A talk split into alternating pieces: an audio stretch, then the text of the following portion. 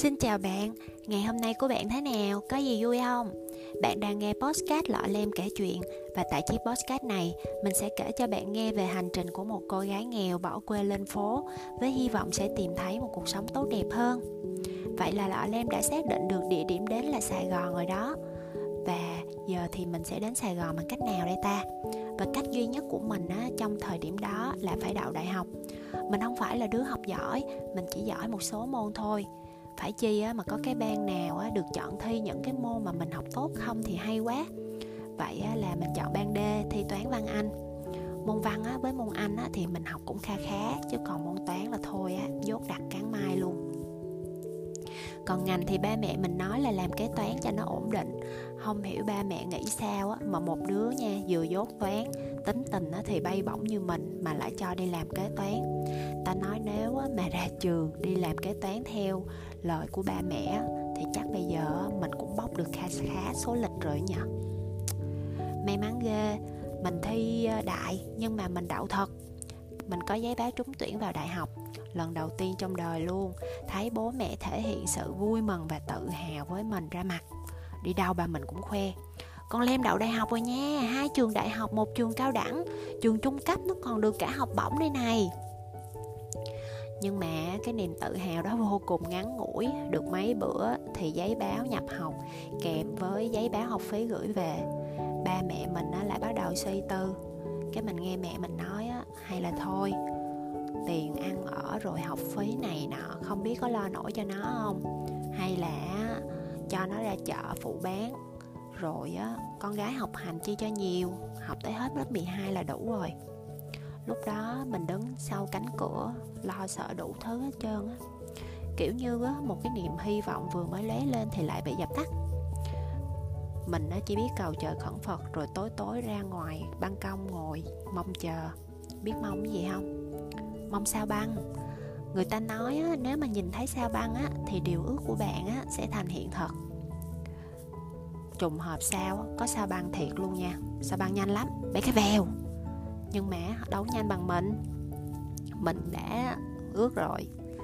Thế là mấy hôm sau, ba mình kêu mình vô xếp đồ, chuẩn bị đi sài gòn học đại học. Mẹ đét ơi, vậy là thoát ra khỏi nhà được rồi đó. Cả đêm mình không ngủ được, sửa soạn mấy bộ đồ tươm tất nhất để mang theo. Thật ra 2 phần 3 đống đồ này á, là của bà chị cho. Sau này mình mới biết á, là bà cũng đi xin về, rồi cái nào mà bà không mặc được á, thì bà gửi cho mình mặc nhưng mà không sao hết. Đồ vẫn còn mới hơn đóng đồ cũ của mình ở nhà nhiều. Tới sài gòn là cũng tờ mờ sáng rồi. Cái ba mình bắt chiếc xích lô chở hai ba con về nhà bà chị họ. Trên đường đi thì mình cũng chưa có thấy gì đẹp giống như bà kể hết trơn á. Đường vào nhà bà chị á thì là một cái con hẻm nhỏ xíu ngoằn ngoèo, toàn phân chó với lại mấy cái biển cắm đáy bậy. Cái chỗ bà chị mình thuê là cái nhà cấp 4 có cái gác ở trên phòng của bà chị á, là cái gác xếp chật chội chưa tới 20 mét vuông nữa á.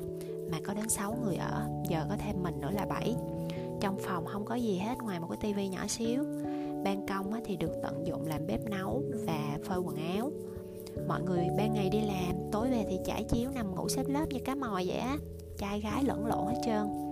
Ở đây mọi người làm đủ nghề hết bà chị ờ, với ông anh thì làm văn phòng. Còn lại ờ, một chị thì làm công nhân, một chị làm nhân viên bán hàng, một ông khác thì làm nhân viên quán karaoke. Còn ông người yêu của bà chị ờ, thì vẫn đang đi học liên thông. Nhưng mà nhìn chung là ai cũng bận rộn hết. Thú thật lúc đó nhìn xung quanh căn phòng một lần, mình hơi chột dạ và có chút vỡ mộng. Và mình cũng lo lắng nữa, vì dù sao bà chị cũng xuống Sài Gòn hơn 5 năm rồi học xong rồi đi làm mà thấy cuộc sống của bà còn cực khổ quá à. Nhà mình ở quê á tuy nghèo nhưng được cái nhà rất rộng. Anh chị em mình mỗi đứa đều có một cái phòng riêng bé bé.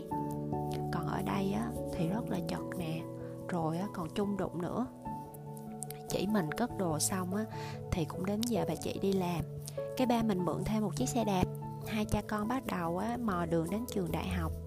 Đường đến trường đi qua một cái con kênh lớn có rất là nhiều cây xanh lúc đó mình thấy có quá trời người còn chạy bộ trên lề đường luôn á. Lúc đó mình thấy lạ ghê tại ngoài quê mình người ta chỉ tập thể dục lúc 4 5 giờ sáng thôi à chứ không có ai mà tập thể dục lúc 7 8 giờ hết trơn á. Tới trường đại học rồi trường đại học của mình rất là to và đẹp nhưng mà so với trường ở quê á, thì á, hả không bằng một góc trường ở quê nó thu xa lắc luôn. Trường cấp 3 ở dưới quê của mình rất là rộng đấy và có rất là nhiều cái sân hai ba cái sân luôn á, mỗi khu là một cái sân, còn có sân đá banh nữa.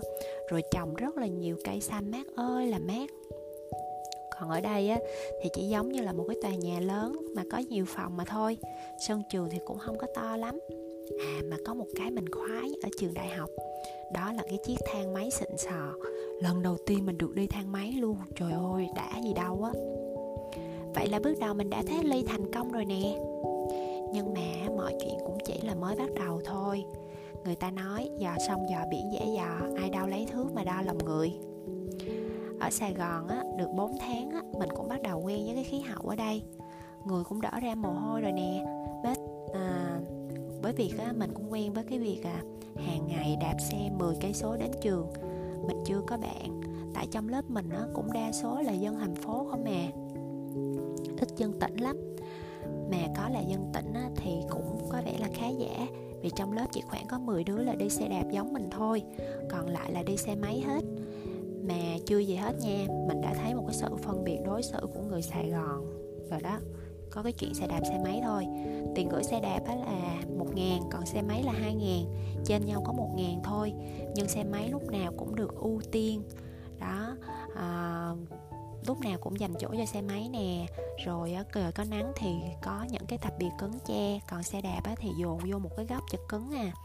Lúc về cũng vậy phải đợi xe máy ra hết rồi á mấy bạn đi xe đạp mới được tự vô lấy xe đạp về.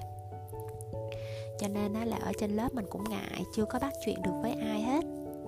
Vô lớp học hết tiết rồi về nhà đi chợ nấu cơm cho cả nhà ăn. Tính ra là một ngày mình đạp đi đạp về là cũng hai chục cây số ha do nhà mình nó có ơn với bà chị mình, nên là lúc xuống đây đã có hứa với ba mình là sẽ hỗ trợ tiền ăn ở cho mình. Tháng đầu tiên bà đưa cho mình 600 ngàn. Trời ơi, số tiền đó nó vô cùng lớn với mình luôn á. Mình rất là xúc động và rất là vui. Mình tự hứa là sau này mình đi làm mình sẽ đền ơn cho bả. Mình sẽ mua cho bả thiệt là nhiều đồ đẹp nè, sẽ dắt bả đi ăn thiệt là nhiều món ngon xong rồi tới tháng thứ hai, cái bả còn đưa cho mình còn có 400 ngàn. Cái tháng thứ ba thì còn 300 cái tháng thứ tư thì bà nói với mình là bà hết tiền rồi, không có tiền đưa cho mình nữa. Cái mình nói ờ ok, vậy thì mình cũng ờ, để mình xin ba mình, tại vì cũng tới hạn đóng học phí rồi. Đấy, nhưng mà mình xin rồi, sao không thấy ba mình gửi? Trường thì cứ ờ, hối hoài à thế là phải cầu cứu ông anh mình. Cái ông anh mình với bà chị mình thấy lời qua tiếng lại sao đó cãi nhau ẩm tỏi. Thì uh, hôm sau cũng lòi ra được một triệu mấy đóng học phí cho mình. Mà kèm với đó là ông ngồi ông lên lớp mình. Cả mấy tiếng đồng hồ rồi nhiếc móc rồi lôi cái chuyện cũ của mình ra nói này nói nọ. Đó xong rồi ông cứ nhắc đi nhắc lại là tao nhắc cho mày nhớ mà thật sự mình cũng không hiểu là tại sao người ta phải được nhắc cho nhớ những cái ký ức đau buồn những cái uh, sai lầm trong quá khứ để làm gì? Sống là phải vươn lên chứ phải hướng đến những cái điều tốt đẹp chứ.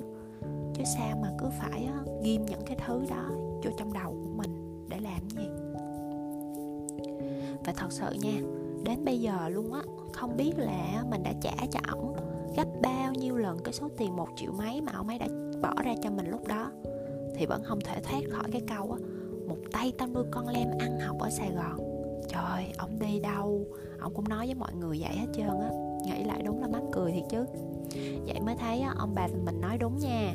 Của biếu là của lo nè của cho là của nợ.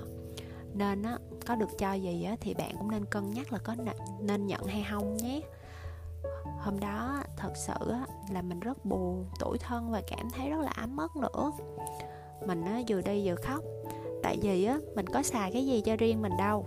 Ngoài tiền ăn nè gửi xe rồi mua dụng cụ học tập. Sách á, mình cũng toàn xài sách photo chứ không có dám mua sách mới luôn á. Lúc đó trong túi còn có hai chục ngàn à. Mình cũng không có dám mượn điện thoại của bà chị để gọi cho ba nữa. Cái à, mình đi lên cái bưu điện gần nhà mình gọi điện cho ba mình. Nói chuyện với ba, đòi về quê. Đúng là con nít ha. Mới hôm nào còn sống chết, đòi thoát ly đồ. Giờ thì như chó cục đuôi chạy về. Cái đầu dây bên kia ba mình hỏi, ủa lem, mày có nhận được tiền học chưa lem? Tháng này á, tao gửi thêm cho mày mấy trăm, mua cái gì ngon ngon mà ăn con. Trời ơi, nghe tới đây á là bạn cũng hiểu rồi hen.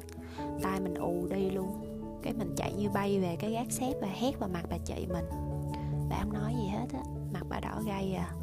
Cái à, mình thấy bà xuống nhà gọi điện cho ba mình, nói chuyện đâu lúc lâu á, cái bà lên, bà đưa cho mình 400 ngàn. Rồi á, bà nói là do bà bệnh, bà chưa xoay được tiền, nên là bà mượn đỡ tiền ba mình gửi cho mình. Nhưng mà bà không có tiện nói cho mình nghe. Hôm đó mình ngồi ngoài ban công khóc ròng mà. Mình khóc không phải á, vì bà lấy tiền của mình, mà vì hình ảnh cái bà chị thần tượng mấy chục năm của mình á, thiệt sự là đã sụp đổ rồi. Và cái đứa lọ lem là mình lại nhiên nhóm lên một cái ý định mới, đó là thoát khỏi căn gác xếp cảm ơn bạn đã lắng nghe. Hẹn gặp lại bạn trong các tập podcast tiếp theo của lọ lem kể chuyện nha. See you!